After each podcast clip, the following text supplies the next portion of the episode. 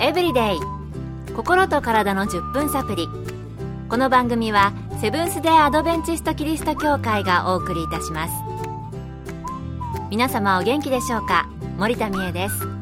今日もあなたやあなたの大切な人の心と体の健康に役立つ情報を短い10分間にぎゅっと詰め込んでお届けします。なおこの番組は健康情報番組で医師のアドバイスや治療に変わるものではなくすでに投薬を受けている方病院に通われている方はかかりつけの医師の指導のもとこの番組の情報も参考になさってください。皆さんは一過性脳虚血発作って聞いたことありますか？今日のトピックは TIA 一過性脳虚血発作です。今回はアメリカカリフォルニア州シリコンバレーの救命救急センター医師、ダニエル・プーン先生のお話をお送りします。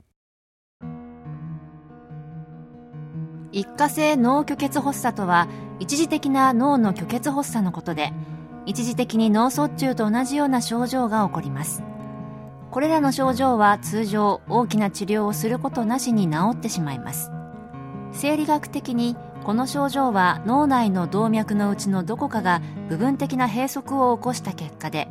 一時的に衰弱精神状態の変化ろれつが回らない発言困難歩行困難視力喪失まためまいを起こすこともあります。一過性脳虚血発作で気をつけないといけないのは発作を起こした人が次の30日間以内に大きな脳卒中を起こすリスクが増大することです。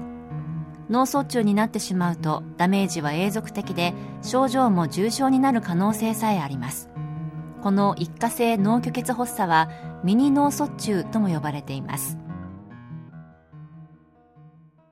うん一過性脳虚血発作が起こると短期間で治ってしまっても30日以内に大きな脳卒中が起こる可能性が高くなるんですね。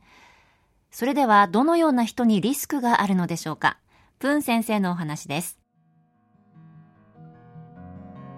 一過性脳虚血発作の危険因子は糖尿病高血圧高コレステロール喫煙運動不足および高齢特に80歳以上などです。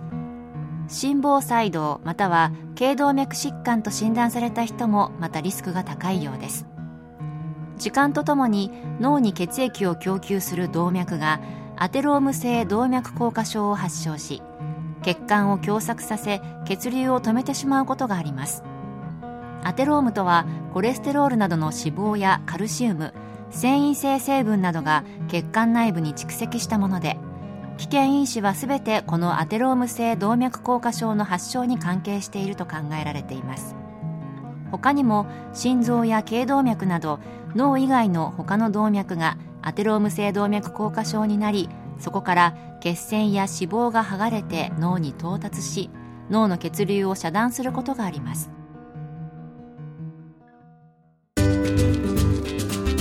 健康エブリデイ心と体の10分サプリ。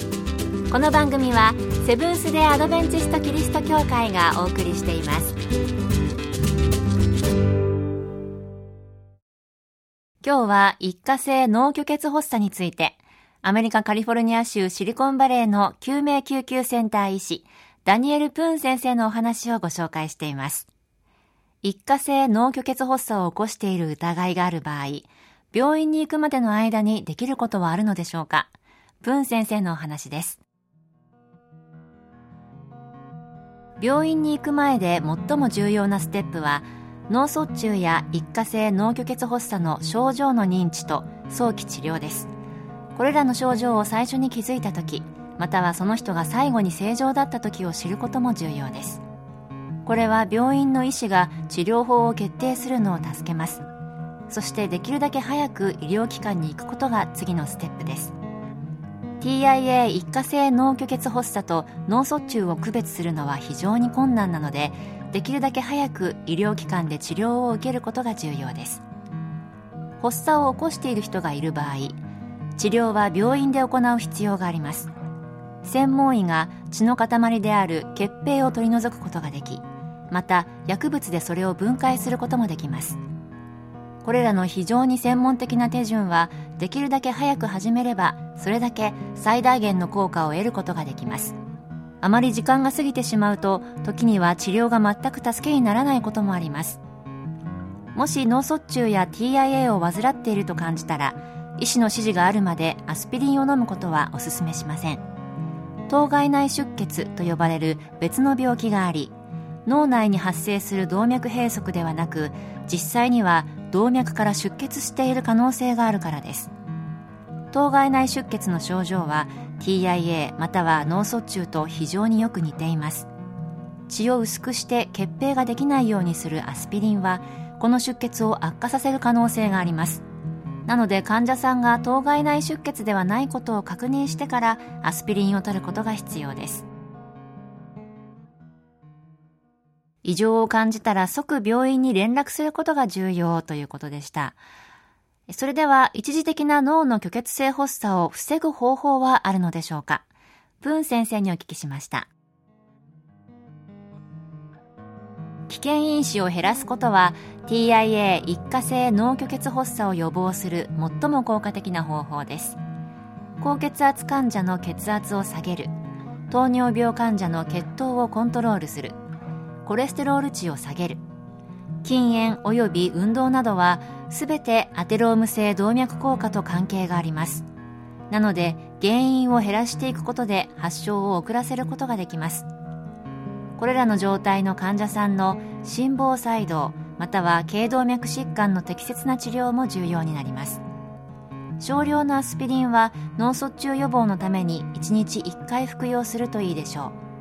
う。先ほども言った通りアスピリンは当該内出血などの急性出血を悪化させることになりますので最初に医師と相談して使用されるといいと思います。